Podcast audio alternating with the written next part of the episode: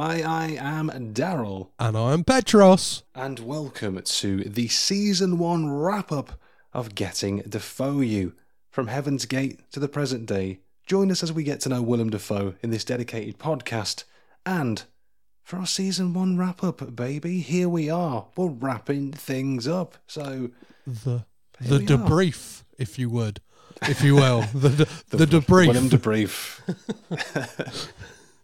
well, uh, here we are. The Willem debrief. Why did we? Why? I'm actually quite annoyed at myself that I didn't think of Willem debrief earlier. We're, we're- thi- this is us going into the into the back room after having our, our, our covert operation and being told what we did right. This is our this is our appraisal of season one. really should have had an on on the, the podcast ombudsman to come in and be like, "You really fucked up on this point." Yeah, this is where we honestly appraise each other and see if we want to work together in season two. And I'm afraid I've got some feedback, Petros. there is no season two, not with you No. anyway. we were going in a creatively different direction. No, all all jokes aside, though, it feels absolutely um, baffling that we've we're a whole season in and now we're looking back. It feels like just yesterday that we were. Uh, Starting out on this crazy Dafoe adventure, trying to venture to uncharted territory where uh, no one has ever stepped, no podcaster has stepped before, doing God's work. Now here we are. Some madman potentially in the future is this is literally the next day for them because they are they have mainlined this whole first season in one and they are literally the se- on their second day of Dafoe you goodness and they're like bloody hell. They've they've managed to pull pull their fingers out their arse in the space of 10 episodes from scrappy forgetting stuff like features and uh, aspects of the podcast to to, to having deep and meaningful conversations about cinema and what it means to be a film fan, all all in the space of one podcast season. I know, you know, who'd have thought? Not me. I, did, I, I didn't think we'd figure it out, but it's a work in progress, is what it is. It's the season one. We got season one out of the way, and now um, it's time to sort of have a little sit down on the Dafoe Commotion train, look at where we've been, look at the carriages behind, and ultimately look at what's coming up in the train as well. So we've got a wrap up, we've got points to discuss, we've got some mailbag questions from uh, listeners and guests alike, which is delightful. So we've got a lot of ground to cover, but I think it's certainly um, prescient to look at look, look at the films we've covered, look at where we've started, look where where we ended up, and look at all the memories that we made along the way. So the season kicked off. I'll, I'll, I'll run down the full season for us with, with, with the Yes, fantastic please. guests we had. So we had uh, Heaven's Gate with Patrick from the fantastic Vintage Video podcast. Then we had Tomorrow You're Gone with Alice Boyd Leslie of the fantastic uh, Drunken Horror podcast.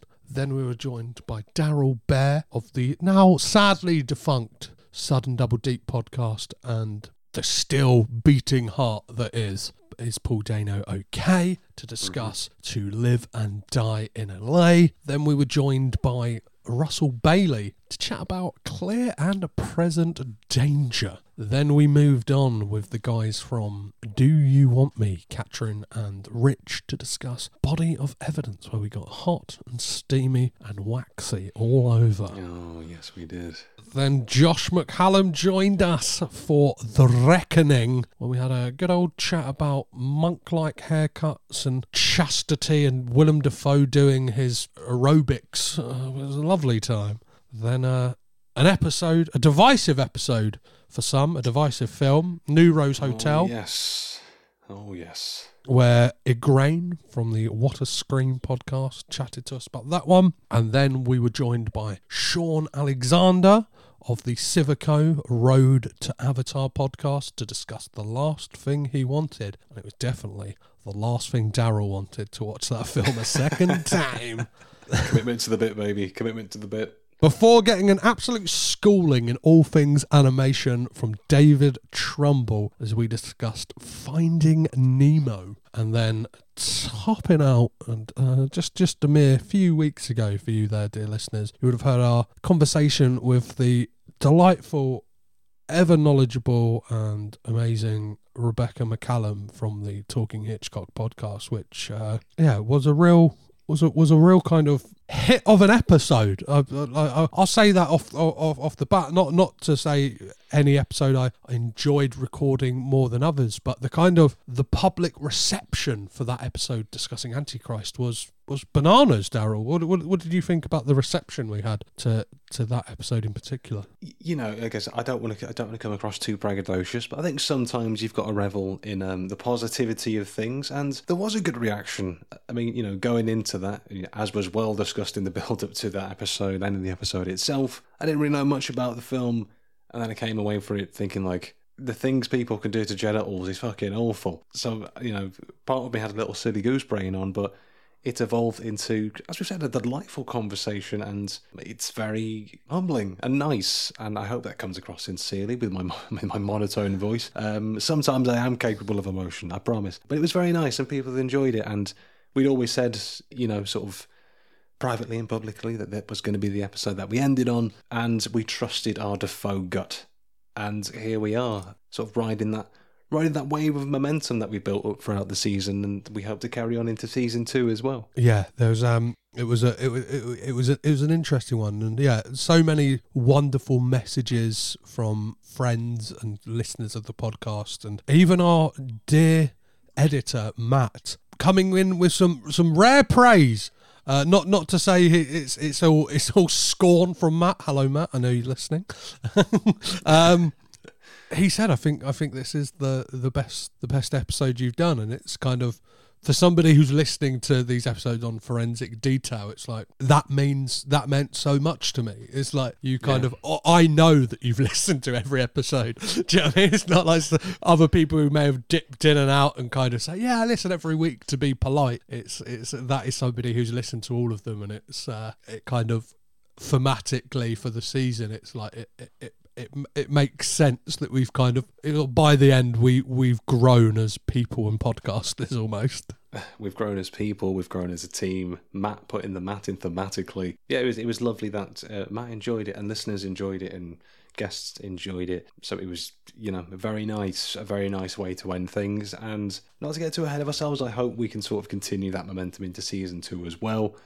Uh, because and you know make no mistake, we will sort of let you know in this episode, at the end of the episode, what we've got coming up in season two. If you listen through to the end of the Antichrist episode, we gave you a little teaser of things that are to come, but we'll give you the whole the whole breakdown as well. But as we cast our minds back to where things began, you know, we had our intro episode where we were sort of setting out what sort of we felt we knew and what we think we might be learning going into this sort of um, Dafoe voyage of discovery as well. So, I mean, for you, Petros, considering where we've started, where we've ended up, what are what are your thoughts going in on Dafoe now? How have your thoughts changed, if they've changed at all? I think, if anything, he's more enigmatic than I thought he was beforehand. I thought he like I'm kind of like developing an even more of a and of, of an appreciation not just for the actor but the the man as well. It's kind of he seems to be somebody who the work is very much the work. I like his work ethos as well. That he he often says in interviews, "I work because I want to work with people." And yeah, the, the, there is no such thing as like the the dream role or the perfect role. It's if if if a role is in the right hands, any role can be that role. And he's I think he's talked about that with um, the Florida Project and uh, uh, other works. But yeah, just I I I. I warming to him even more. Not that I was ever cold on the man, but it's kind yeah. of I don't know. He's uh, I'm intrigued to, to to learn more every day and like kind of seeing films. A lot of this season, like yourself, first time watches for me, and potentially films I maybe never would have watched, and even the ones that didn't particularly enjoy as much as others. It's like, well, he's you can tell he's putting in the work and bringing this lived experience, whether it's uh, the reckoning with this kind of bringing his theatre troupe days into that film and using yeah. his body, like that's the. I think that is the thing we we talk so much on the podcast about deface that we, we it, it, I think yeah. we're learning he is a kind of it's not just deface and devoice that is doing like the work it's the full body experience you're getting from Dafoe. and that's that, that that's something I've learnt about him. Is it's uh, the body is a tool to make great work, and uh, I really, really, yeah, really respect him for that. He's a, he's a full bodied actor. What about yourself, Daryl? What what kind of how how are you feeling on the man? Now we're season in. I'm always thinking like, do we bring in um, a season two categories? Like, do we get to face the full body experience? uh, is that is that a category bringing to season two? Who knows? Who knows? It's up for debate. I think I'm I think I'm very much the same in terms of like the sentiment of it. You know, I I sort of recall saying at the start that I don't think on the grand scheme of things I'd seen that many Dafoe films, and like you, there were a lot of these that I don't think I would have batted an eyelid Mm-hmm. about or even considered going out of my way to watch. Uh, thus is the obligation of the movie podcaster, ladies and gentlemen. But a lot of like undiscovered treasure for me, a lot of first time watches. I'm sure it will come up in the discussion later on when we get into uh, sort of our, the highs and the lows in the season. But there's some films in here I found that I've absolutely fa- fallen in love with. And it's interesting as well because, as we said, the way we sort of curated and configured the season to try and have a spread of Dafoe in the decades, the, the decades of Dafoe, it's interesting to see that his, uh, even in the earliest stuff, um, we're talking like Heaven's Gate and To Live and Die in LA for this season particularly, that the star power was so obviously there from such an early point as well. And to see how, you know, and I appreciate, you know, we're just talking about 10, 10 different films of Dafoe here, but there's a consistency to the man, which I think is why sometimes people attach themselves to actors as well, because sometimes you, you like having that warmth and that comfort and knowing what you're going to get. And it's interesting, you know, um, people talk about how Dafoe often gets typecast, I think, as villains, you know, and seeing him be so much more than that. And, you know, we talk, you know, we, we, we lightheartedly tongue in cheek talk about the face and the full body experience, but to, to see quite literally that every uh, DNA strand of his body is so capable of brilliance. And, you know, I'm not trying to. I know we talked about the perils of putting po- of podcasters on, pe- on pedestals, of putting celebrities on pedestals in our Finding Nemo episode. But then he comes across in the interviews as just so. Uh, just like a man of the people, he just wants to talk about movies. He loves what he does. He doesn't think he's above the medium, and I find that it's always refreshing when it's if this makes sense when you're looking at an actor and not a celebrity if that makes sense. And i think in that in that regard he's very much an actor to be admired and his body of work to be certainly discovered as well. And no, again i think like you said not that i didn't like him before but i'm just finding that my appreciation of the man is um, ever increasing on a movie by movie basis. Even if i don't like the movie itself my appreciation for his body of work his body of evidence if you will um, is is going up Body of work of well evidence.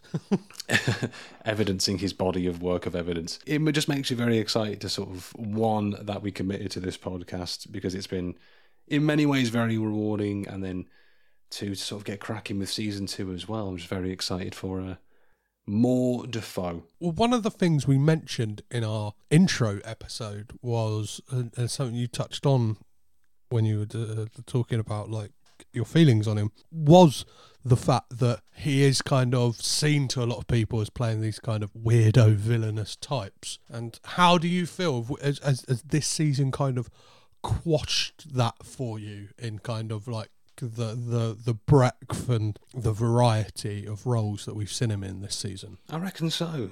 I reckon so because I think the realistic part of my brain is like, well, obviously at some point we're going to watch every film this man has been in, and I don't think. I suppose I should say I didn't seriously think that we're just going to get uh, 10 villainous Dafoe roles. I was like, oh, okay, I guess this man is a little bit typecast. But I know there was that perception about him. I know comes a lot from, I think as we found out from talking to our guests, everyone's seen Spider Man. Turns out literally everyone who's ever lived has seen Spider Man. Which is a, you know, I don't think that's a bad thing. But I think he he does a lot of roles. He can put himself into a lot of genres, and he can do them pretty well. Like there might be some where, um, as I'm sure we'll get into, maybe you know, like okay, I mean, like you still get the goodness of Dafoe, but would he have been my first choice for this kind of thing? I don't know if we're looking about it fairly, but I think there's, I don't.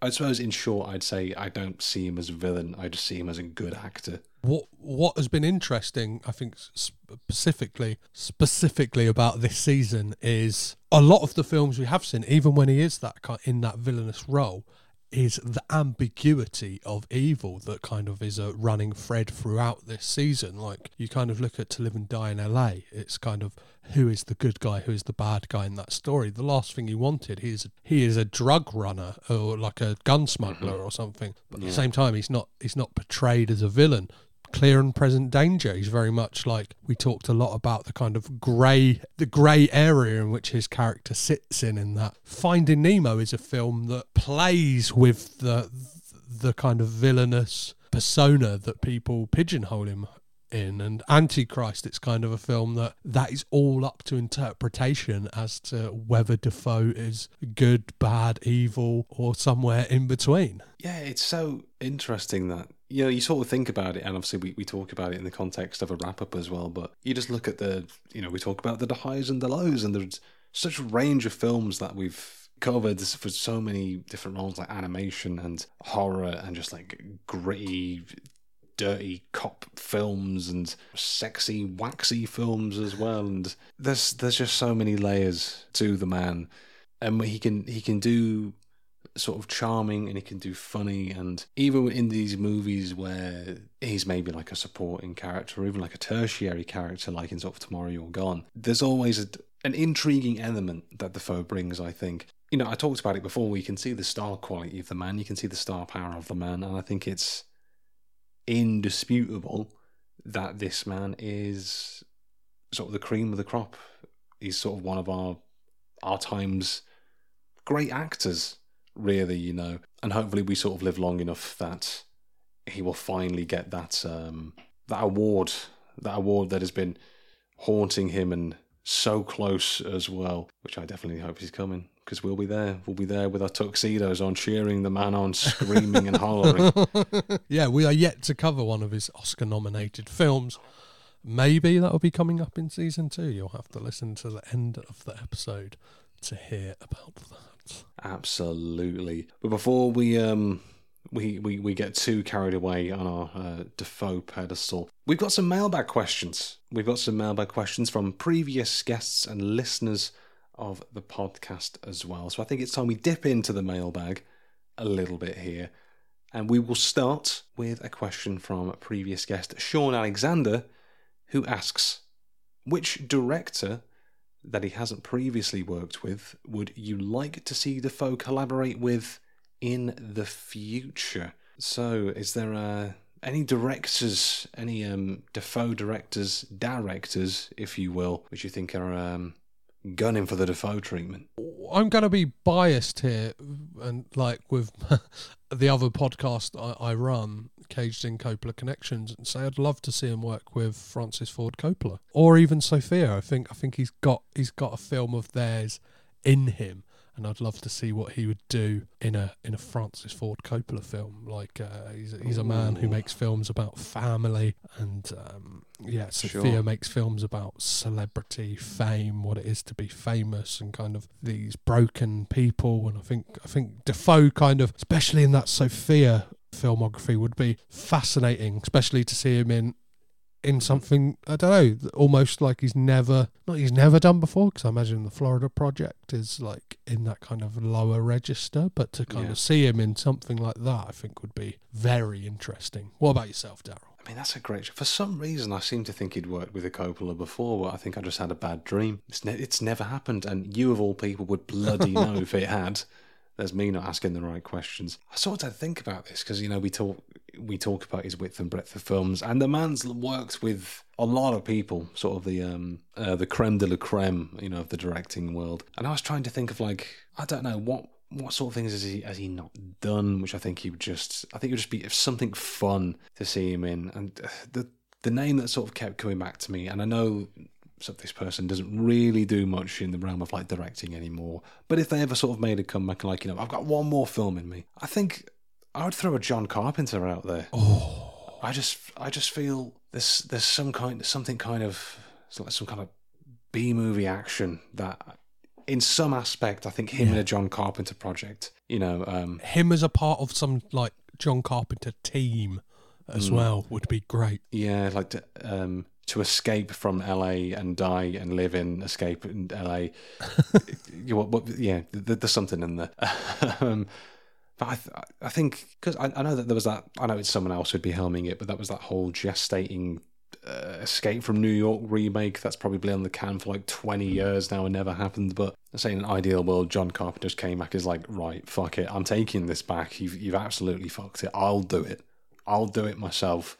And I think he could be some kind of like I don't know, like some like street level beggar king or something. Amazing. I just think he's got he's got there's something about the phone Carpenter that just works for me. Will we ever see it? Probably not, but uh, we can dream. But in terms of things we'd like to see him in, we'll talk about a question we've got about things we have seen him in, and we go to a question submitted from our buddies over at the Diabolical Pod, and they ask, based on season one films, do you ever think he's been miscast? So we go back to our uh, 10 movies we've covered this season. Is there anything in there that we think has been miscast in? So I think there's one film that comes to mind for me, and I don't I don't know if we're, if we're on the same wavelength here, but for me, potentially Body of Evidence. Oh, one hundred percent. I was, I was, I was. It was on the tip of my tongue to be like, "Shall we do three, two, one? say our answer." If we got that wrong, that would have been well embarrassing. Disgraceful, if anything. Yeah, I, I know we sort of talked about it on the episode. We touched upon it on the episode, but you know, according to the IMDb trivia, Madonna did request him. So you know, Madonna pulling a power move, respect. You gotta appreciate it. Uh, Was he sort of the the romantic lead to go toe to toe with Madonna? I don't know that he was. You know, did I did I think at any point I'd be seeing Willem Dafoe get wax stripped on him? Um, not particularly. We're going with an open mind into all these films, especially the ones that we haven't seen. But and I'm not saying that he can't be a romantic lead. I'm not saying that he hasn't been a romantic lead in other films and it hasn't worked.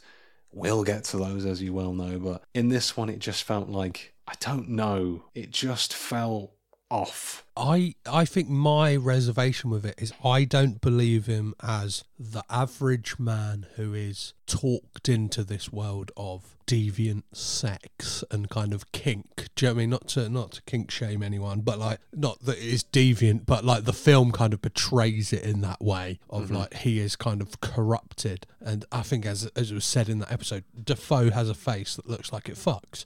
Do you know what I mean? He looks like a man who is doing that on a that's a Monday night for him. If there's not wax involved, it's it's like things aren't going on. Do you know what I mean? It's like, the candles aren't out. Well, I ain't, I, I ain't entertaining this, love. No, no. If there isn't at least a uh, a 100 T candle set for five pounds set around the floor that you've got to navigate to the bed for, then Yeah. Uh, forget about it. If a Yankee candle ain't ain't touching my skin, do you know what I mean? If I'm not getting not getting sunshine pine dripped on my nipples, I ain't having it. But let's let's uh, move on to a third question submitted by Igraine, and she says, "Is there any role you'd like to see Dafoe take on?" The cop out answer is all of them, but if there's one specific one, uh, is any any role you think Petros that you'd like to see him? I'm trying. I'm trying to think of like iconic like characters he could play, but then I'm just I'm just trying to think of like an archetype. I would love to see him play some kind of gangster, like. Do you know what I mean? Like maybe that is in maybe that is in his in his filmography, and we've not got to it. It's probably people screaming at their devices right now, being like, "He does play that in this film," but like some kind of like I don't know, sleazy kingpin. I would love to see him play some kind of yeah, slight slime ball kind of. I don't know, in like you know, like how you got Salvatore like Maroni is his name from like the Batman films and stuff like that. Like one of these villains that's not the kind of, and I'm not not just in the kind of Batman world, but just talking like that kind of archetype, like. Uh, and, and he doesn't have to play an Italian. He could just be he could just be an American guy who he can speak the lingo, though. he can speak the lingo. he can he can he can he can see see he can he can bella bella with the best of them. Boo. I was trying to think, like, it's the same thing. For, I think it would have to be someone well known. Um, if it was going to be you know, would there be prosthetics involved? Would it be sort of a like for like thing? Because I was looking earlier and like just to try and get some kind of inspiration for this answer. Is there anyone who guess Dafoe looks like like now? If there was going to be some kind of biography kind of movie, and I did see one picture online. There's like a side by side of like William Dafoe was kind of similar to Billy Idol now. So, if could Willem Dafoe play an old aging rock star, perhaps? Oh wow, I would love to see it in the mold of. Have you ever seen Love and Mercy, the film about Brian Wilson from the uh, Beach Boys, where it's got No. Pa- Paul Dano plays the younger version, John Cusack plays the older version. It's kind of this split narrative Ah. of like um, Brian Wilson in the '60s and the '80s. So to yeah, kind of see maybe like a not Austin Butler, but like, do you know what I mean? Somebody of that gen- this new generation playing like a young Billy Idol. Then yeah, you've got the the older older kind of rock star. That would be that would be fantastic. I think I think Willem Dafoe, the rock star, is definitely one that's Yeah, I just want to hear. something there. I just want to hear Willem Dafoe saying, "Hey, little sister, I'm the only one. it's a nice day for a white wedding." Oh, and then he just fucking bends backwards and crab walks on the stage. yes, please. And I mean, this. I, I suppose our answer here kind of ties into the next question we've had from uh, from Matt Brothers, who asks, aside from Van Gogh, any other real life people you think he'd be perfect for? I mean, I think I've kind of taught myself into into older Billy Idol now. Truth be told, outside of that though, Well, aren't we getting Willem Dafoe as Hunter S. Thompson in a film that is that is that is on the cards, I believe we are. which I believe we are. is exciting stuff, right? Is it Gonzo Girl? Is the film that we're we're getting him? Gonzo Girl sort of recently announced. I think at the time of recording, it's gonna debut at TIFF, the opening opening day of TIFF. I could be wrong, but there's definitely a film a film festival is coming out to. Uh, but you know, we're getting Hunter S. Thompson. I mean, I'm just looking now. Um, Well, it says his character's name is Walker Reed. Whether he is a kind of Hunter S. Thompson type or he's an archetype, they couldn't get the rights for Hunter S. Thompson. But yeah, the, the film is directed as well by Patricia Arquette. So exciting, I believe, debut directing feature from Patricia Arquette. very exciting, and we um, we'll be keeping a close eye on that one. You better fucking believe it. I was just looking online actually, like Willem Dafoe lookalikes kind of thing. There was an article from 2017 where he said apparently he's often mistaken for Mick Jagger and obliges fans who ask him to dance for them. Amazing. Um, I, I'm pretty so- sure that's where one of those gifts comes from. He must have been asked about that on a talk show. I yeah, I know exactly the gif you're talking about. There is him very much doing the kind of Jagger arms slap the bum. Do you know what I mean? Oh yeah, you're Mick Jagger. Do you know what I mean? Oh, yeah. you know what I mean? Like, yeah, I can imagine. Oh yeah, that'd be again. That'd be great to see him kind of playing the aging version. Like, do you know what I mean? oh, I'm, I'm on to me. Uh, yeah, Mick Jagger. Uh, oh, uh, I'm on to I'm, I'm, I'm on to my seventh wife. We've just had a child, and I'm in my eighties. I think I think what we're saying is like if you are any kind of aging rock star, there's Yeah. a good chance that Willem Dafoe Some leathery skinned, snake tipped old rocker Willem Dafoe's got you covered. We'll have it. Yes, please.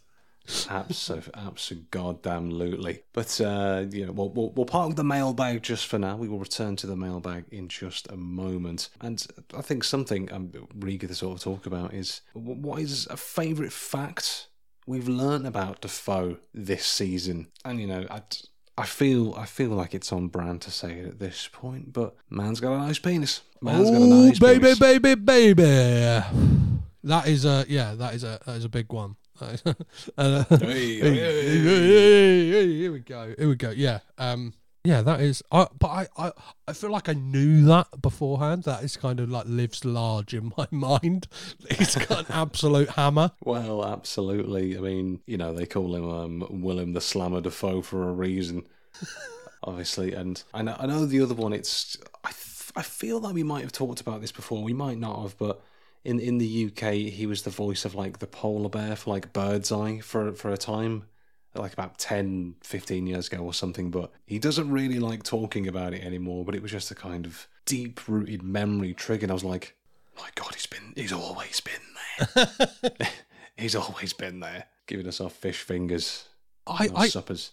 I think the fact that I like uh, a bit a bit of trivia is is a story he told. I just loved the the the story told about insulting the statue in to live and die in LA. Kind of yeah, that that bit of like tidbit of trivia where he's like where where he says to um the, the guy before he kills him, your taste is in your ass. When he's it's like this is like Eastern Ethiopian, your taste is in your ass, and uh, the fact that he insulted Billy Friedkin because that was actually from his private collection. I think that coupled with Dafoe's anecdote of like Billy Friedkin telling him that he wanted absolute nobodies for that film that nobody recognised, and kind of the humility of Willem Dafoe to be like, oh well, I'd like to think that like you might have seen the films I've been in, you might have seen, like, you might, yeah, I've, I've done some stuff, you know. I'm not completely devoid of like a CV in this in this whole thing, you know. In terms of that as well, we talk about our favourite facts. Let's also talk about our favourite film of the season of the ten movies we have covered in the inaugural season of Getting Dafoe You, which has been our favourite. I mean, I'll I will um, immediately kick the door down and say it's to live and die in LA. It's not even close for me. Mm-hmm. I I'm going to have to concur on that one. It's gonna, it's probably boring for listeners. You you might have expected some debate, but if you've listened to this season, you've kind of and if you listened to last week's kind of bonus episode, you've heard us extol our kind of love for that film. and you know we'll probably still be talking about it into seasons two, three, and beyond as well. you know we talked before about going into this season relatively blind, watching films we may never otherwise have heard of, and like I said, it's not one I'd heard of before. I happened to catch the Blu-ray in um, a local uh, seller of physical media of the movie variety for cheap, and I said, "I really like the cover on that. I'll be having some of that." Yes, watched it, fell in love with it. Uh, we talked about the car scene, the car chase scene, and you know, uh, rest in peace, dear Mr. Billy Friedkin mm-hmm. as well. Um, gone but not forgotten, and I don't know that I've ever watched a film or even like a car you know car you know we get car chases all the time. We live in the era of like the fast and the furious and cars this and car that and, th- and things explode and blah blah blah. But i've never watched a movie where a car chase scene has given me actual anxiety watching it. Yeah. i would like it may be like it made me feel something. I make it sound like i'm absolutely fucking dead inside but that scene alone made me just feel, and I was just gripped in the gritty realness of it all. Yes, listener, if you've been listening to the season, I know I've said it before. Wang fucking chung, baby. Oh, yeah. well, it's interesting because a friend of mine recently watched To Live and Die in LA and was kind of a bit lukewarm on it. And there is something that, and it, it, I think it very much, it's a film that speaks to something I enjoy is this kind of, I like the ambiguity and the nihilism that is, that runs through that film and the kind of like, who who are the good guys, who are the bad guys, and I just sure. seeing that film projected on 35 mil, like the, the, the print I saw it was beating the shit out of. And I imagine it was one that ran in 1985 by the looks of it. It was just kind of I know, transcendental experience watching it with a, a packed out room. It was like some of the kind of, and, and I think this happens a lot in rep cinemas. Um, none in particular, probably all of them, but like you get people watching it through that kind of mystery science theatre lens, and there were a couple of laughs I found in the screening a bit a bit jarring that people like lines mm-hmm. that people were laughing at like some of the yeah Richard Chance lines when he's talking to like his inf- uh, his female informant like slash lover so,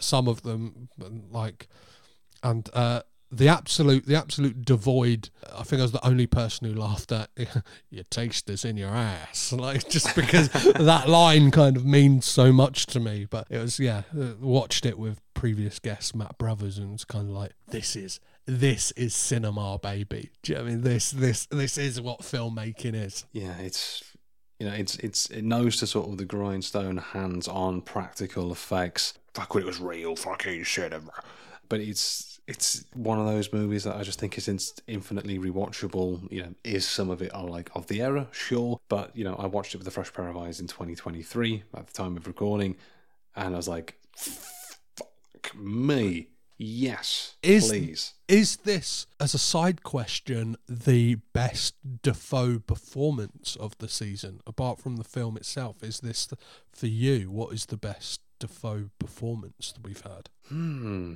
I mean, in terms of the best performance of Dafoe, would I say it's To Live and Die in LA? I don't know that I would.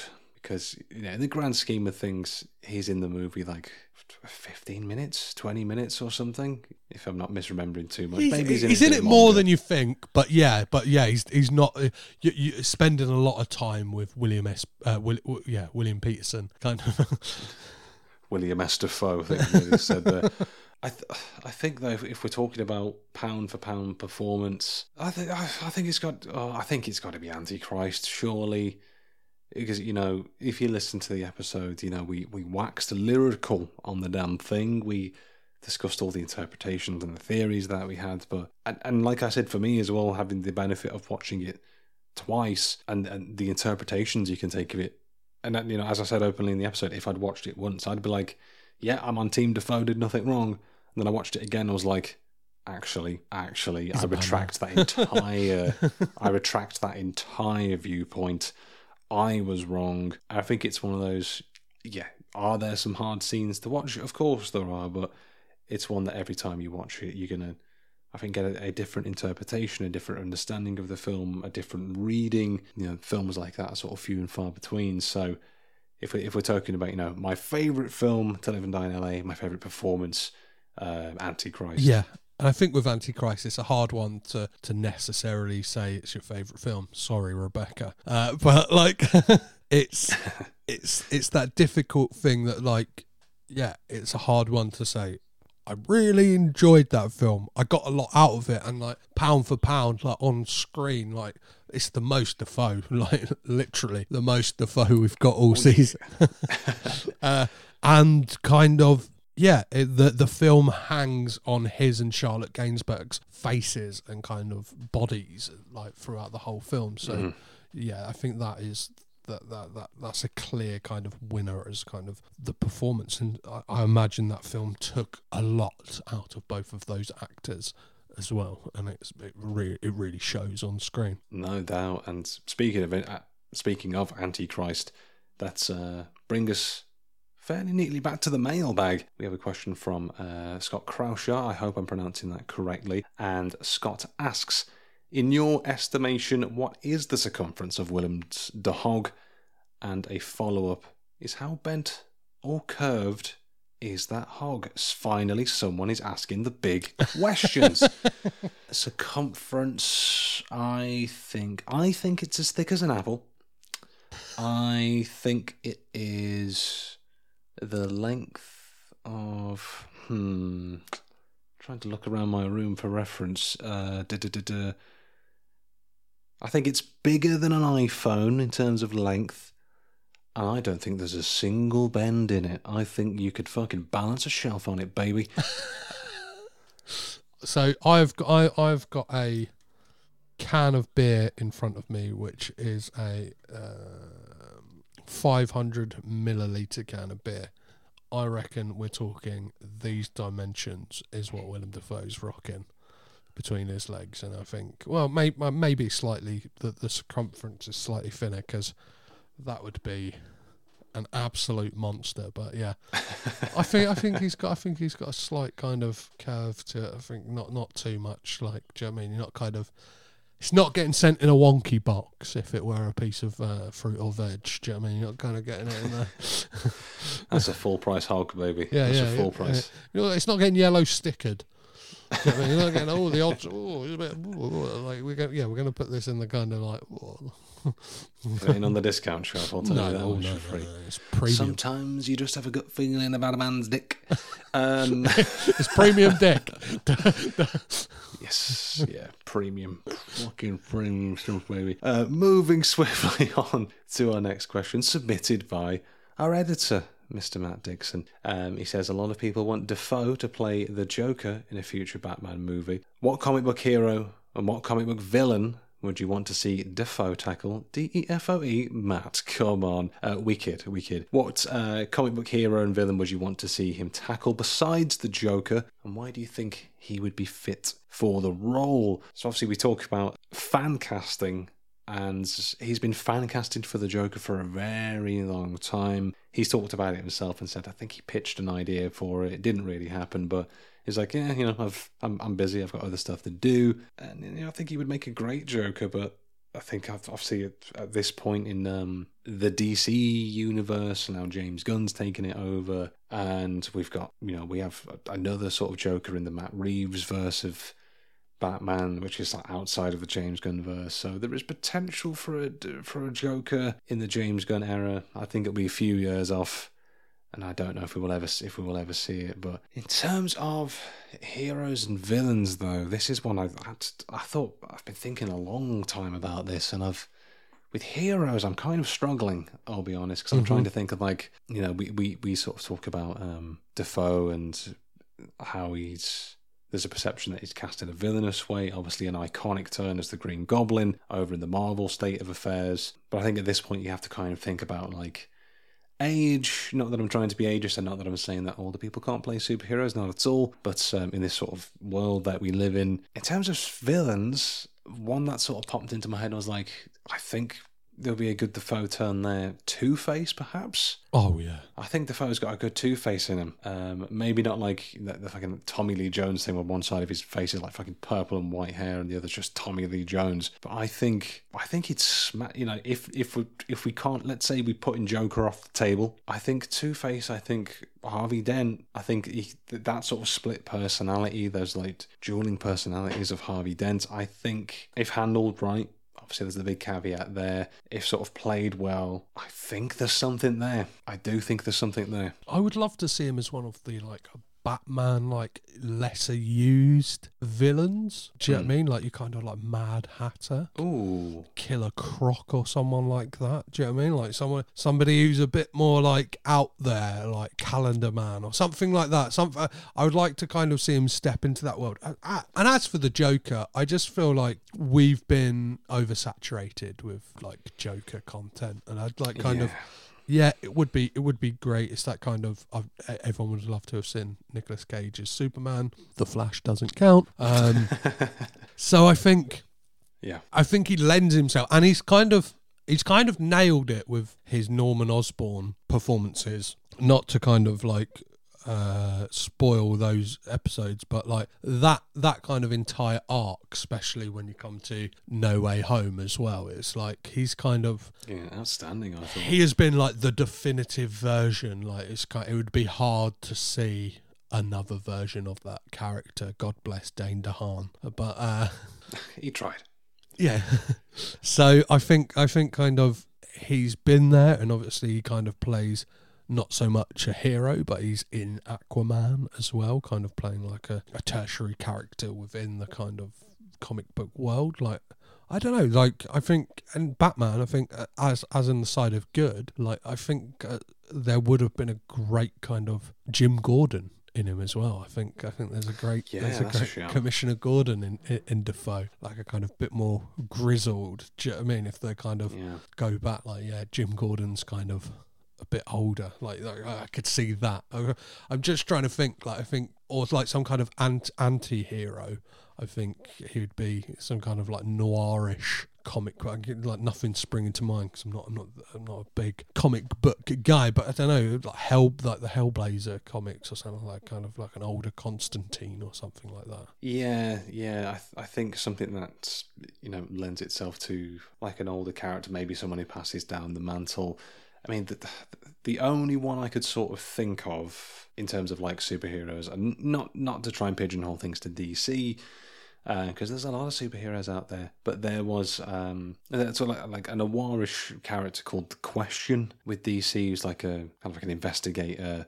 Um, wears sort of like a, uh, I think basically like a faceless mask, which is like no sort of expression or anything like over the face or anything, just like a blank sort of canvas face. So, you know, you would be on the flip side losing out on the expressionism of Dafoe, but I think, like you said, I think there's something that could lend itself quite well to an, an noir type of character there. Maybe something even like the Sin City realm of things. I'm not too au fait with Sin City, but and to kind of bring it out of the kind of Western lens of comics as well. Obviously, he's played a, a manga character in the kind of demon in Death Note. The the name of the character kind of escapes me right now, but he he's done that as well. So I think I think him lending his voice to something. You mentioning like the question is like we like apart from the face, like that voice is kind of so rich and kind of deep that I think, yeah, even something where he's stripped of his face, and as we said, he's he's willing to go full body. I reckon he could he could really pull something out of the bag, and I imagine he'd be able to still keep up with the physicality, even though he's a man in his like sixties. Yoga, baby,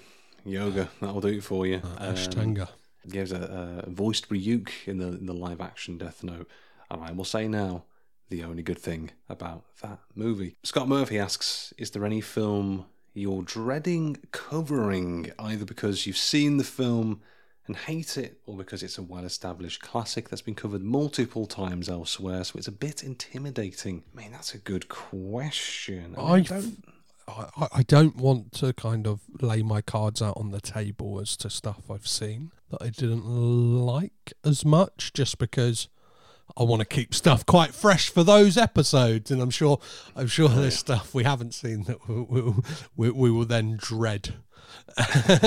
like uh, yeah. covering but as for i just think any of the kind of big hitters like like your Spider-Man's platoons, there is the, always that weighing thing on your mind of like, what more is there to be said about this yeah, film? I get that. Yeah. I just guess we are lucky that we are watching these films through a very specific lens that our conversations inevitably, yeah, like there's podcasts that have probably talked about like a section of their podcast is all about Dafoe in regards to Sam Raimi's Spider Man. But I imagine a bulk of those conversations are taken up with the Raimi aspect of it, the, the Tobey Maguire of it all, the kind of uh, it being like the the birth of the modern era of superhero movies and stuff like that. Whereas we'll be able to go, all that stuff is there, we'll touch on it, but then we can be like, let's really get into when he delivers that laugh at minute 52 like oh, yeah. oh yeah. that, that that's a real humdinger. Do you know what i mean? That really tickles my bumhole and oh boy does it. I i think i can get the sub I, up on that that's what that's the that's the Patreon content right there. I think I I agree with that though. It's it's your heavy hitters, your big Dafoes, as you said, your Spider Mans, your platoons, the ones where he's been like award nominated. You know, the ones that have been covered to death, and it's like okay, you know what what more can you sort of say? I know that's more of like a podcasting conundrum. And the ones that people want the most, like whenever we put out stuff online and people are like, we want the lighthouse or stuff like that. Like, when are you covering the lighthouse? When are you, you covering? want to do justice, yeah. You want to do, do justice. justice. And I think when it comes to a film like The Lighthouse, not to spoil anything, I'm not going to go into details, but I think we've got a fun idea for that episode, but uh, I think you'll have can, to wait a while. pull it off. we'll have to wait a while until you hear that one. Your loyalty will be rewarded, is all we'll say on that one. I think maybe if I'm if I'm thinking broadly. I mean, I know we've got to do the fucking Snyder cut of it, but Zack Snyder's Justice League, I'm just not looking forward to watching that one at all. there are some DC films that I like, but and, and I wouldn't I, I wouldn't fairly say to myself that I'm at the point of like superhero burnout or anything like that. But you know, th- this is something for that episode, so we're not going to derail it by getting too much into it. I think the DC films, a lot of DC films, not all of them, have really kind of struggled having some kind of distinct voice or idea of where they're going. And I know there are some avid defenders of the Snyderverse out there. That's absolutely fine. But part of me is like, I hope this isn't 400 hours of bullshit that I've got to sort of give my time to. The other one, I, I think, or other ones, you know, I'm not a massive fan of Wes Anderson. He, he's, clang, I know that's clang. a huge huge red flag, a huge hot take. And I'd love to be won over, you know, and I'll touch upon this very briefly. I saw Asteroid City. I fell asleep. I thought it was bollocks. I thought it was pretentious. I didn't enjoy it. Didn't see Dafoe in it because you were asleep. I woke, up fell asleep at 20 minutes, woke up at credits, booed. I booed loudly. Yeah, I, I've had a bit of an issue with Wes. I, I, would, I want to like Wes Anderson. He's someone I really want to like. I want to be won over by Wes Anderson because I know deep down in my soul, I feel like it's someone I should like. His movies are something I should like, but I've just, I don't know. There's been a resistance there from my part. I've never massively been able to connect. I know a lot of people love Wes Anderson. Again, we're not trying to shoot on anyone who likes what they like, who doesn't like what they don't like. That's absolutely fine. We're all people with our opinions, but you know, Snyder and Anderson. Oh boy, oh boy. well, that's uh, that, that that that's a perfect place to leave the mailbag once again and get into some get into some of the stats of season one and looking yes. at the the breakdown of the friends and the foes of the season and see where we aligned, where we differed, and uh, yeah, where we kind of uh, fell throughout these. So, episode one, Heaven's Gate, that was the friends across the board from. Yes, indeed. And speaking of films dreading, I think there was an element with that one just for the sheer length of the film and knowing going in that Dafoe was an uncredited extra and the kind of all the chatter around that film. But mm. then I think everyone's saying it's one of the the biggest grand follies and failures of cinema. I was like, this is great in, in, in comparison. Do you know I mean? And it looks like it looks like in a way I haven't seen the film to actually know if that is the case, but Martin Scorsese looks like he's kind of made like a somewhat remake at least kind of tonally and kind of subject matter wise with the Killers of the Flower Moon, which will be coming sure. out in October, like a kind of native or like kind of yeah the a quote unquote other versus the kind of Western, like kind of imperialist America. So yeah, yeah. that's uh, that, that's like Michael Cimino's legacy lives on somewhat.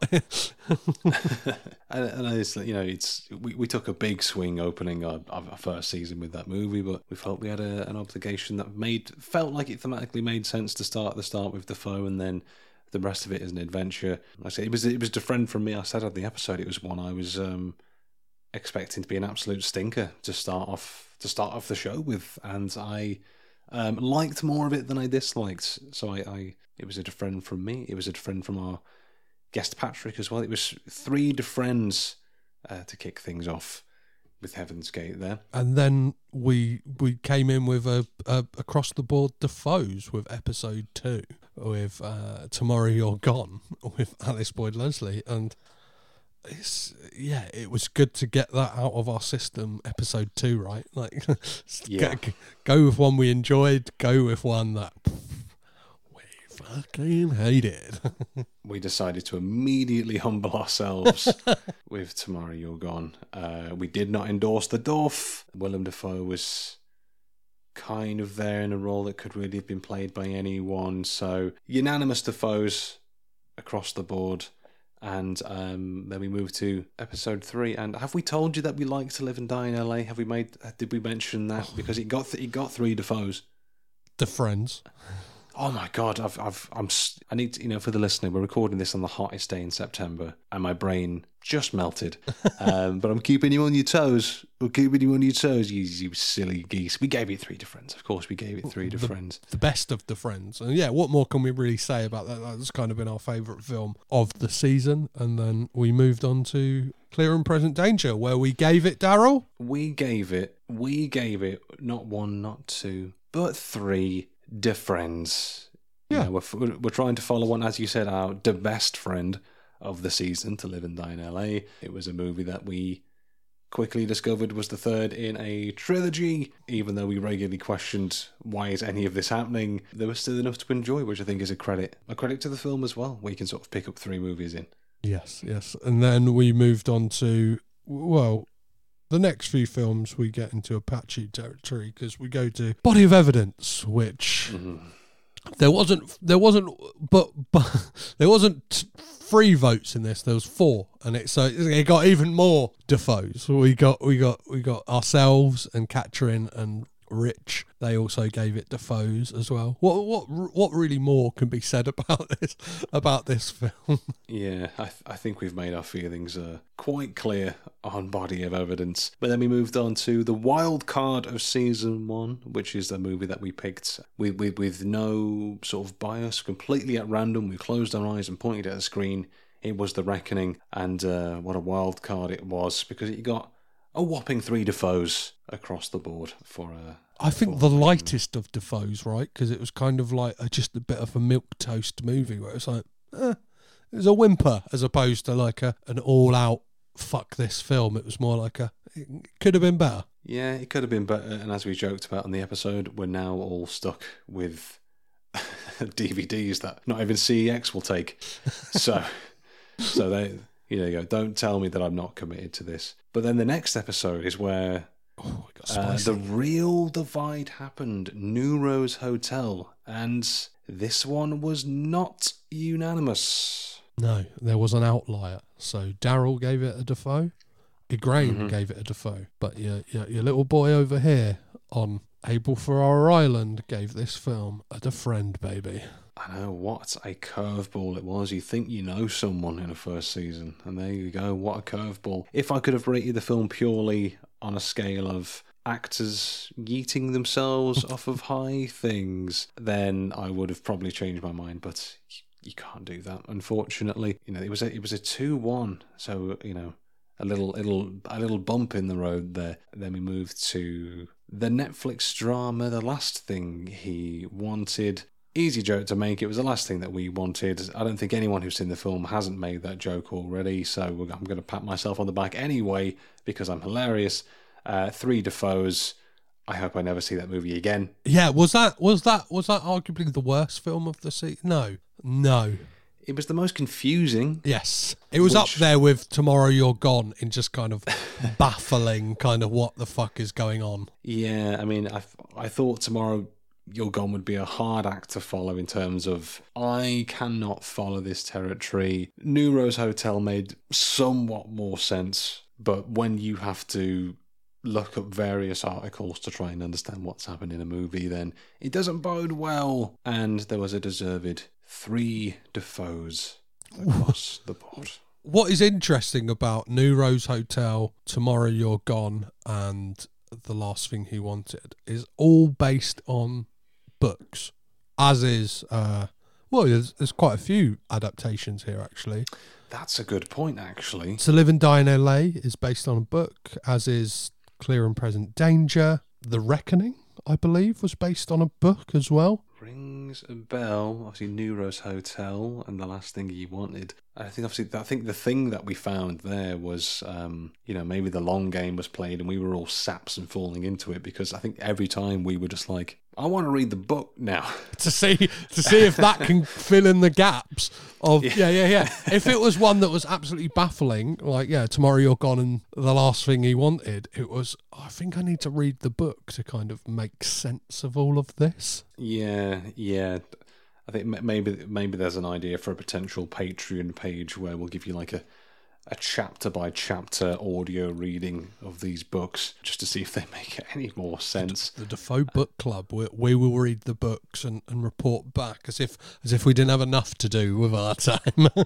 Yeah, Richard and Judy, but coming for your book club, you fucking losers.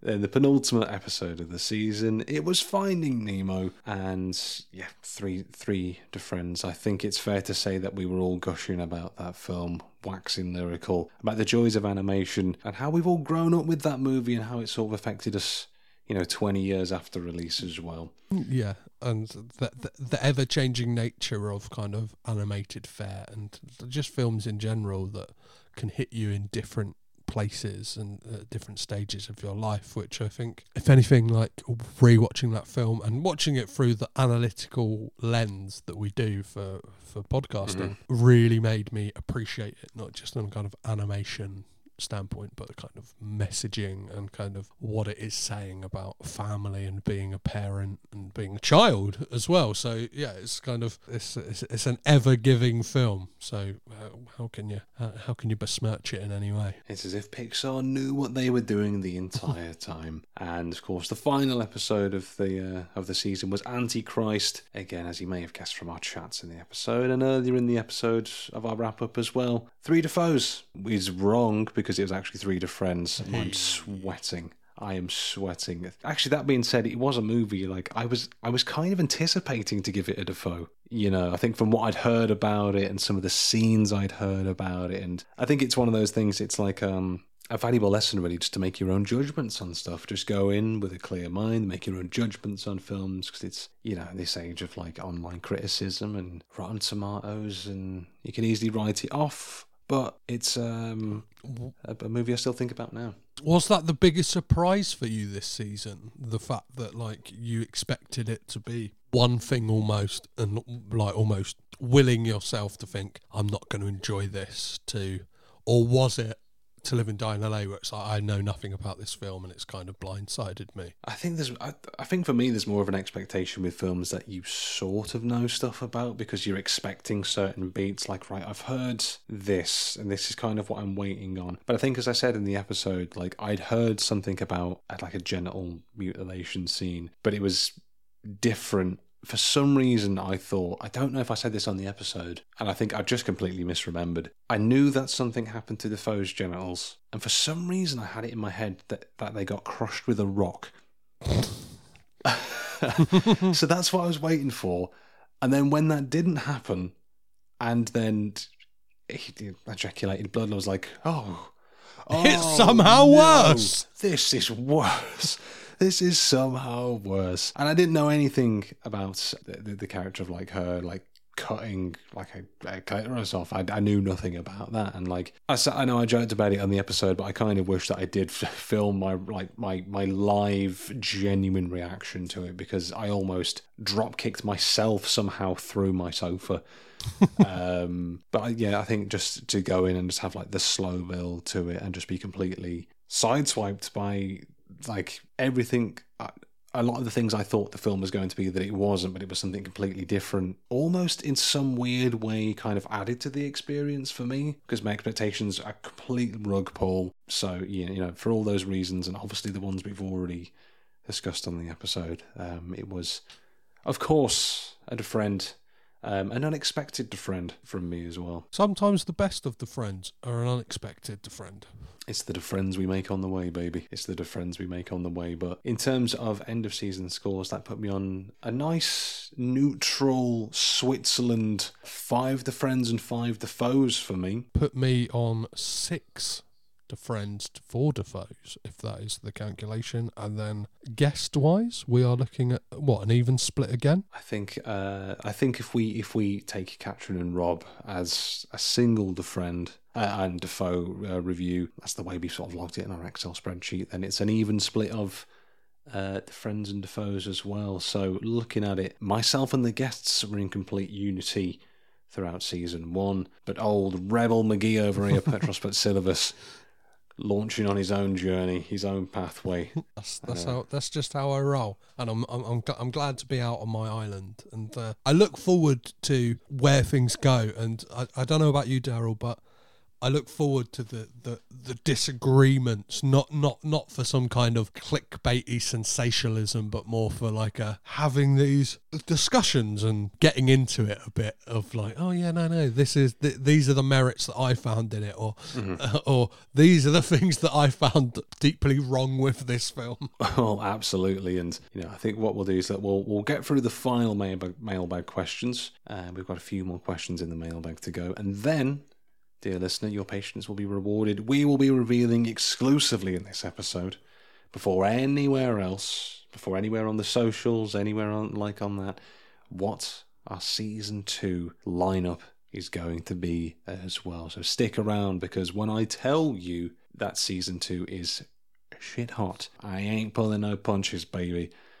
But let's get into uh, the rest of the mailbag questions. Will Chitch asks, what character played by Dafoe would you like to see in a sequel or a spin off? And I think we discussed it in the Clear and Present Danger episode. Mm. He's bleach blonde, denim wearing, sniping character who we discussed there's a whole series of Clancy verse books where he is his own character and his backstory and his own adventures. And, you know, obviously Harrison Ford was the meal ticket at the time, but I think um, Dafoe's character from Clear and Present Danger, I think would be interesting to see. Yeah. Maybe a missed opportunity now, but And, and that character has been portrayed on screen again by Michael B. Jordan, I believe, was in a film, like a kind of an outing of that character as well. So if we had got in the mm-hmm. 90s, Dafoe kind of doing that story or one of the many other stories. And I believe Clear and Present Danger is more from the the aspect of that character as well, if I'm not mistaken, remembering wrong from that episode. yeah, I, I believe so. Thinking back to that epi- episode, he wasn't in it that much. It was mm-hmm. quite, you know, yes, straight laced all American character. But I think maybe if TV was quite the juggernaut that it is today back in the 90s and it was all about franchise, franchise, franchise stuff. Obviously, movie was king back then. But I think, you know, in another timeline, we could have had some. Uh, Dafoe TV adventures as well. Then that would have made an interesting mid season episode to cover an entire season of a TV show starring Dafoe as well. But uh, we- I'm going purely based off of season one here. I want to see, like, it would have to be a prequel. I want to see the further adventures of Rick Masters. Just Mm. him counterfeiting money, burning paintings, having having promiscuous sex with exotic dancers. That's what I want to see. I want to see out and out Rick Masters I'd just be into that. getting into it. Like, I'd be into that. Yeah. I think I think we touched on it in the Finding Nemo episode. We ended up pitching that uh, Gill and the Tank Gang sequel as well. So you know, let's not forget about that. Th- there's a sequel there. Disney, I fucking pay your actors Yeah. first. finding then- Gil. Where, where, where are you? Still in a plastic bag in the ocean, probably upside down by now, let's be honest. Just bobbing along there. Now, here's an interesting question pitched by Josh Hallam. You have to insert Dafoe into an existing boy band. Which one would it be and why? So Hmm. I am going with Westlife. I want to see Willem Dafoe in Westlife, and he is taking the role of Nicky Byrne just because he's the one I don't think anyone really remembers, so he wouldn't be missed. But I just want to see Willem Dafoe surrounded by Irishmen and I want to see him as the song hits its kind of crescendo climax, step off of like step off of sitting on a stool to a standing position to deliver the key change. That's what I want to see. I want to see him in decked out in all white, singing like flying without wings. That's what I want to see Willem Dafoe doing. God, that would be insane. I'd pay full price for those tickets. you know, I, I don't know much about sort of this, you know, this world of like music, but there's, there's the globally popular K-pop group BTS, which I just think just seeing Willem Dafoe in that lineup and doing that sort of intense choreography because they've all, you know, Willem Dafoe's been known to have a good head of hair. I think K-pop bands just by de- by default are just some of the most beautiful people you've ever seen. Yeah, and Um, just to have like him in the background, just like body popping and shuffling, cracking, crab walking. yes, please. The fear you wouldn't have with Willem Dafoe being in BTS as well is you wouldn't have to leave the group to go and do military service for a certain amount of time. either. oh, he's off for two years because he's got to do his national service. Like, he's like, He is the backbone of K-pop, is what they say in, in uh, Korea. Apparently, I don't know. I've, I've been there. I've, I, I've done what I need to do. Let's get to it. The K-pop is coming. So Russell Bailey asks, who is the next Dafoe, and which animated studio would you like to see the actor work with next? Hmm, next Dafoe. I don't. I don't know. I think there's people. I'm trying to think who is somebody out there who seems to just be about the work. Do you know what I mean? Like we have a lot of people who are big personalities. Like I think there's somebody like Austin Butler gets almost. He seems to be lost in the work. Like w- when you see him at the Oscars, still speaking like Elvis and like doing, doing the press tour, going, "Oh, yeah, oh yeah, Mama, we're at the Oscars," oh. Uh, and like it's kind of like, Someone please help me. I, can't- I, can't- I'm lost. Please help me. "Oh, "I'm about to, I'm about to film Dune two, and I need to shake this voice, Mama." Oh. Like, like, that- like that. He's I- gone. We've lost him. We've lost. Yeah, yeah, yeah, yeah. I, I, I don't. I, I think Dafoe is very much like it's five o'clock, and he's like, right, time to do some vinyasa yoga and and and and, and find the ne- ne- nearest espresso bar. Like, do you know what I mean? Like, I gotta put on my Patagonia fleece and get out of here. Um, so I'm trying to think of actors who kind of fit that mold and but have a wildness to them. This it is the kind of trying to find that trifecta, isn't it? Of like somebody you could see straddling the weirdness of independent cinema and also mainstream cinema. I guess someone who's been in the game a while, I I can see kind of getting there is Jake Gyllenhaal. I can kind of see him. He seems he's Yeah. about the work. And do you know what I mean? Like you look at a film like Ambulance and he's almost doing that kind of gurning uh, Speed 2 style performance, playing this Yeah. like villainous character, but can also, yeah, will will happily be in like an indie film as well and kind of do do interesting things. So yeah, yeah, I'm gonna have to go with Jake Gyllenhaal on that one. What about yourself? Yeah, I was thinking about this. I think exactly as you said there, there's got to be certain categories if we're talking about a next Dafoe, so in it for the work, can do a range, has got that wildness to them as well. The one person that came into my mind, maybe an Adam Driver. Yeah, I, I, I think Adam Driver would probably be my, my pick of like the next Dafoe. I think he's building up an interesting body of work. Uh, very keen to put Star Wars behind him. More power to you. And just doing like a, just just seems to be just having a lot of fun. Yeah. Um, I, I think someone else who fits into that role as well is Robert Pattinson. Do you know what Yes. I mean? Like, kind of gets in gets in the pocket of directors. Kind of had a little stint with uh, David Cronenberg. Did like a couple of films with, and like is also in a in a franchise property with Batman. But then at the Mhm. same time, we'll do like a, a Claire Denis film or something like that as well. So you kind of somebody who wrong foots you. I think Robert Pattinson's kind of in in that mold as well. Definitely, definitely think Driver and Pattinson. Um, I've picked some there, and then animated studio. I mean, I know he's he has worked with sort of Studio Ghibli. He's, there's been a, a dub of that, which we'll get to in due course. I think animated studio. Uh, Aardman, maybe I could I could see him if they if they brought back Wallace and Gromit. I could see him in a Wallace and Gromit character.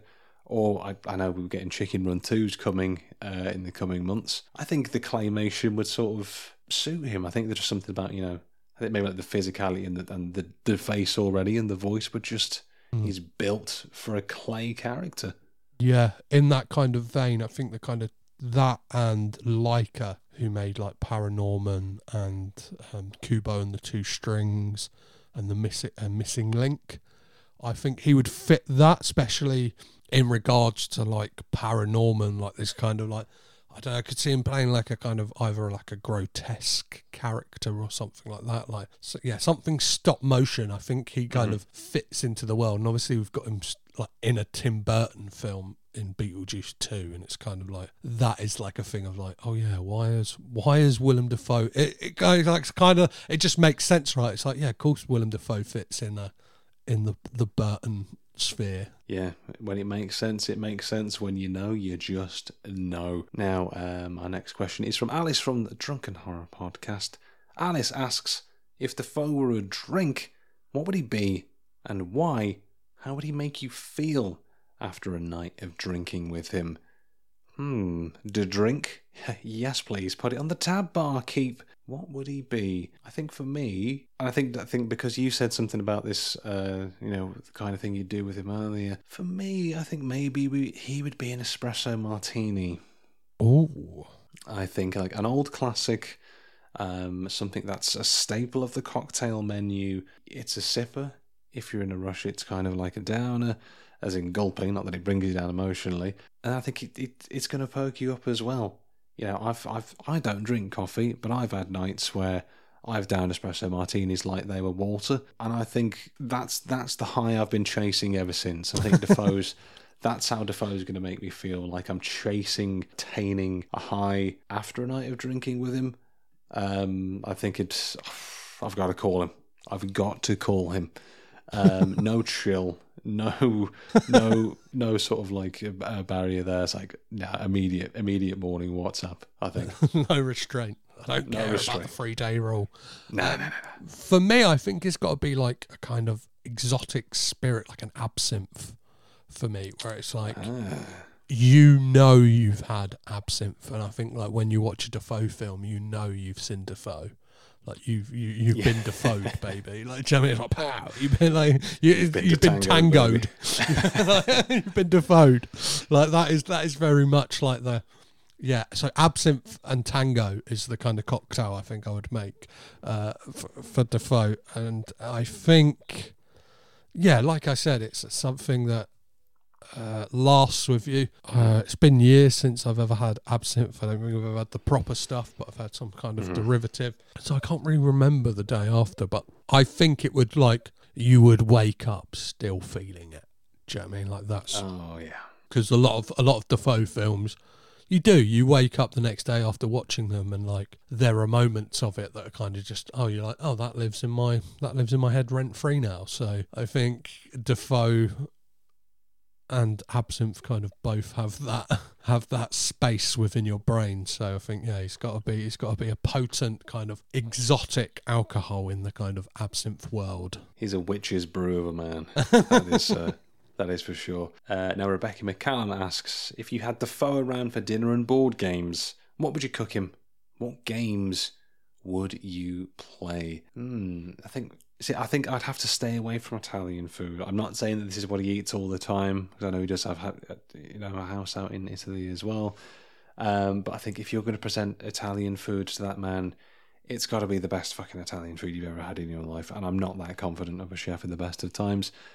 I think I'd have to pull like an absolute like Skinner from The Simpsons and uh, run across to like a Krusty Burger, present those steamed hams as my own cooking. I think I think I'd have to just like it's like it's just clearly McDonald's. It's beautiful, but it's clearly McDonald's. I was like, yeah, I'd have to pull a steamed hams because I'd absolutely crumble. Um, I crumble at the best of times when trying to follow very simple recipes. You have no idea how easy it is for me to get a stir fry wrong. Oh boy, you have no idea. Board games? Oh, I, th- I think it's something you've got to got into. It's not one of those board games. It's going to take. Actually, I retract that.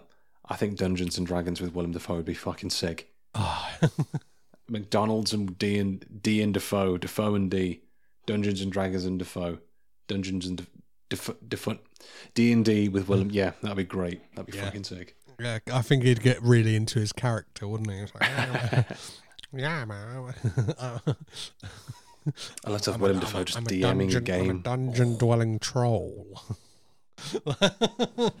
God, the possibilities. Yeah, that would be amazing. Um, I think for me, dinner wise, I think I'd cook him like a nice, nice vegan meal. I'd like uh, marinated tofu bao buns or something like that. Something that's kind Nice. of a bit out there. Nice little bit of pickled, pi- yeah, pickled cucumber and carrot with like like peanut dusting and some hoisin sauce. I think it, I think he'd enjoy that. Some kind of steamed buns would be very nice with Willem Dafoe. I think he, would like that. We'd would sit and eat those. And I, I would love to play. It's it's a, it's a it's a real classic game, but I'd love to play Cluedo with Willem Dafoe because you just suspect it's him throughout the whole thing. I reckon he'd have a great a great poker face for for for Cluedo and poker, but. I think I think Cl- Cl- Cluedo. I know the rules of poker. I'm I'm always I'm always a bit lost whenever I play. So yeah, I Mm, think that Dafoe yeah. and some Cluedo would be great. Just to hear him say, "Oh, it was Professor Plum in the study." like, He put the candlestick up his ass. uh, Decludo would be uh, would be delightful. So we move on to our final questions. We've got a twofer from Daryl Bear. The first, he asks, "Do you feel there are any underrepresented genres in his vast catalogue of work? Is there anything that we're missing from the Dafoe catalogue? That is the question. from what we've seen, I don't know. Like, I guess out and out horror is somewhere where we haven't seen Dafoe yet. I'm, I'm, and I'm trying to think of kind of his IMDb page. I don't think he's in anything that is out and out horror. There is stuff that kind of plays within those worlds, like Shadow of the Vampire, for instance. But a hmm. lot of his stuff is not really in a in a horror film. So I think Dafoe Dafoe in something, yeah, grim, grotesque, and gruesome something something horrific. That's what I want to see. Yeah, some fucking Dafoe gore. I mean, just scanning through his filmography. I mean, again, uh, there could, there could be some that I'm, I'm missing that I'm being completely blind on, but it doesn't seem to be like a lot of sci-fi in there. I don't think we've had a lot of Dafoe in space. Um, well, he's in John Carter of Mars, which is uh, which I think he plays an alien. So uh, you can't get any more sci-fi than Edgar Edgar Allan Burroughs, or is it Ed, Edgar Rice? Edgar Rice Burroughs. Ah, as Tars Tarkas. So, I mean, he, he better be like a, that fucking green alien with an antennae, so I don't seem like an absolute rube. But maybe some. I know he's done one or two, he's done some scant westerns, I think. So he's not completely out of the game there. Obviously, he's done his his, his biographies and his dramas and his romances, but yeah, maybe some more out. I think there's always room for some more out and out horror. You know, I think it's some that's I think could lend itself to horror quite well as well. be it psychological, be it a slasher, just give me Dafoe in that bloody realm. That's what uh, that's what I want to see. The final question, again by Daryl Bear. When are you covering the James Bond video game, Everything or Nothing? I remember it being ace, and I'd love to hear you guys talk about it. We will cover this at some point. This is a, an interesting one because Dafoe is somebody who's lent his voice to multiple video games. Uh, this, Beyond Two Souls, yeah, and Likeness as well. Yeah, so there is there's three video games within there, and we will get to it when we get to another in between when we're at this stage of of a season is the kind mm-hmm. of boring answer we can kind of give right? Because i don't think we've kind of mapped that out for for to, for a tease. We've already mapped out season two's to odds and ends episode but as for season three maybe it will fit in there. Maybe we'll find something else. We, we can't commit to anything as of yet but i wanted to ask you daryl like what do you think of like Dafoe as a yeah as a voice actor in in video games? Like, can you think of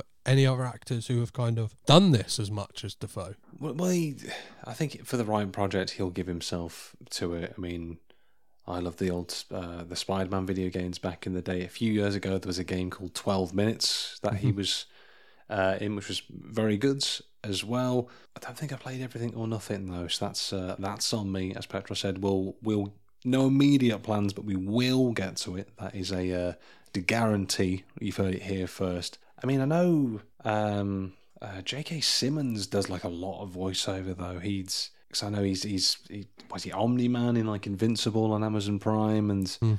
obviously he, if I'm not well, he was in the Spider-Man game on the PlayStation a few years ago as uh, J. Jonah Jameson as well. Well, and to, and to mention the the subject matter of uh, Daryl's most recent season of Is Paul Dano Okay? Um, Clancy Brown kind of crops sure. up a load of stuff. Yeah. I think he's like one of the key voices in Mass Effect.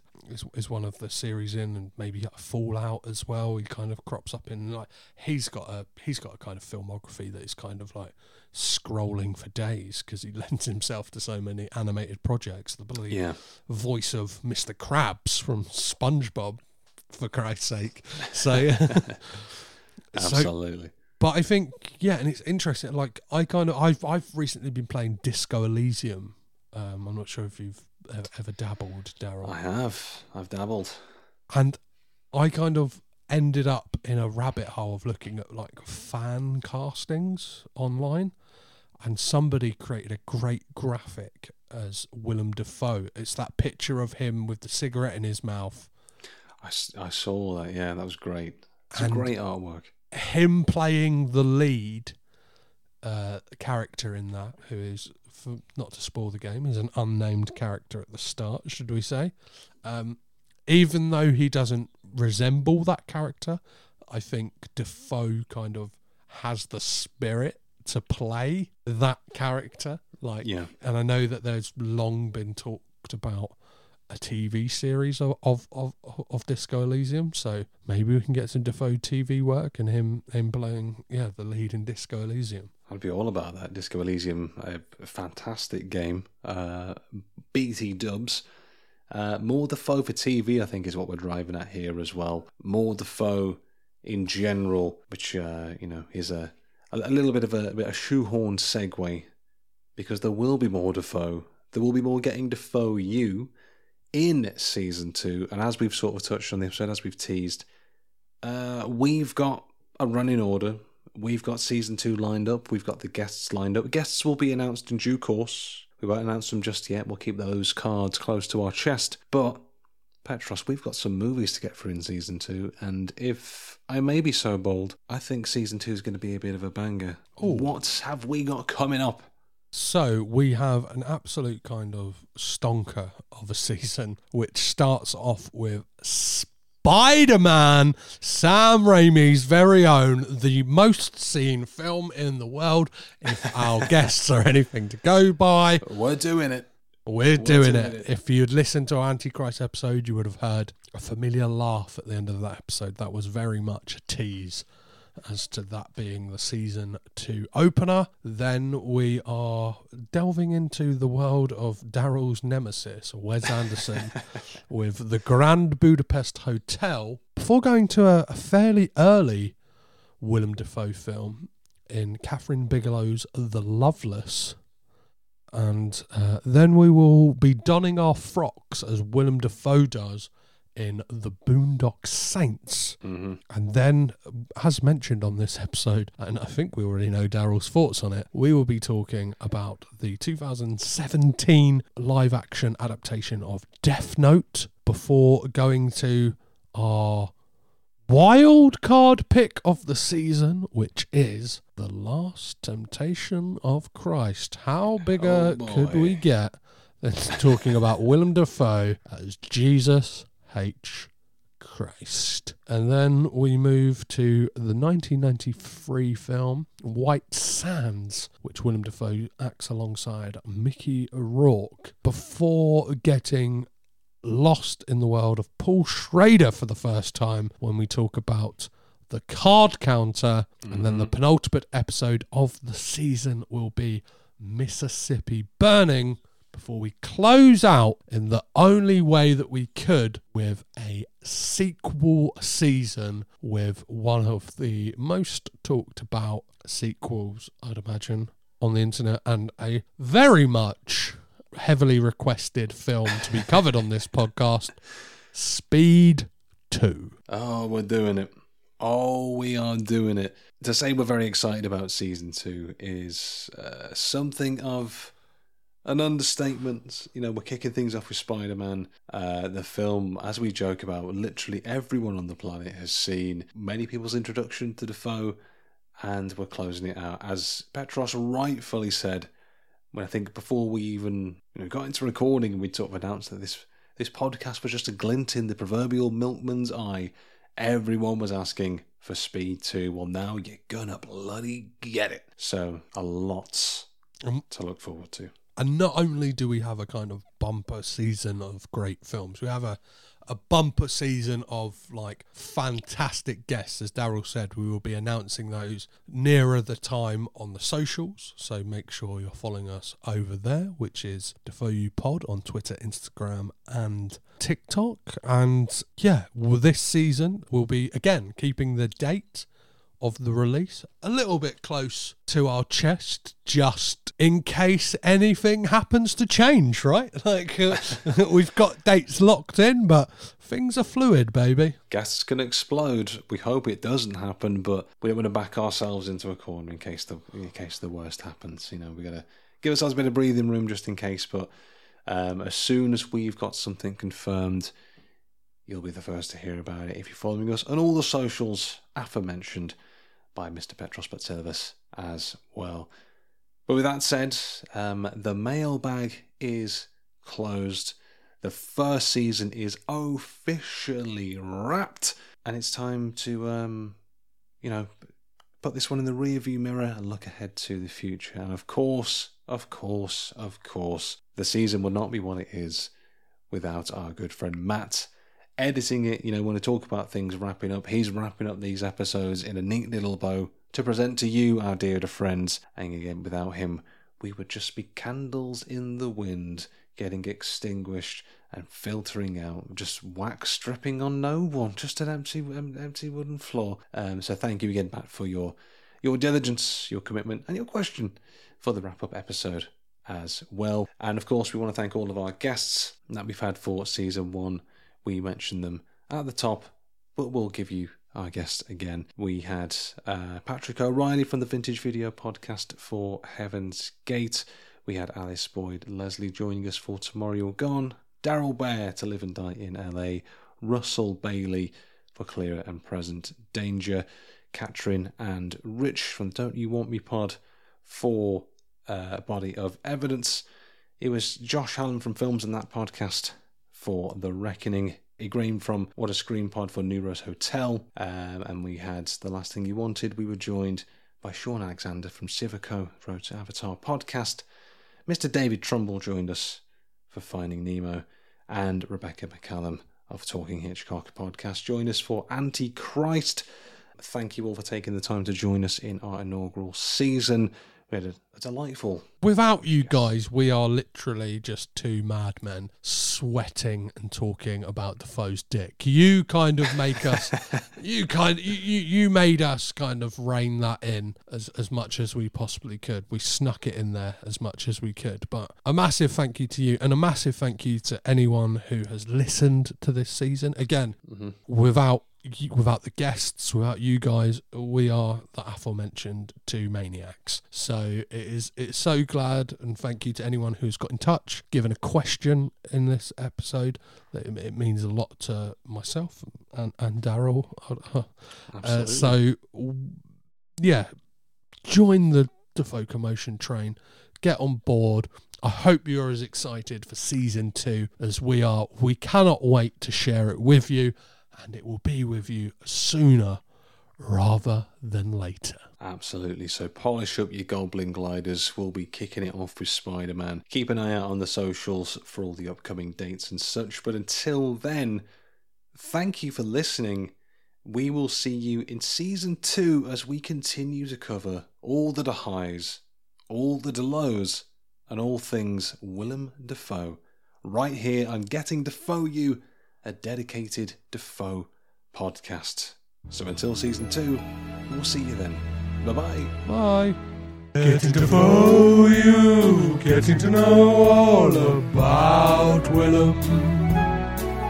Getting to like you by watching all your films. Getting to know you, we'll start with Heaven's Gate. And we'll watch them all till the present day.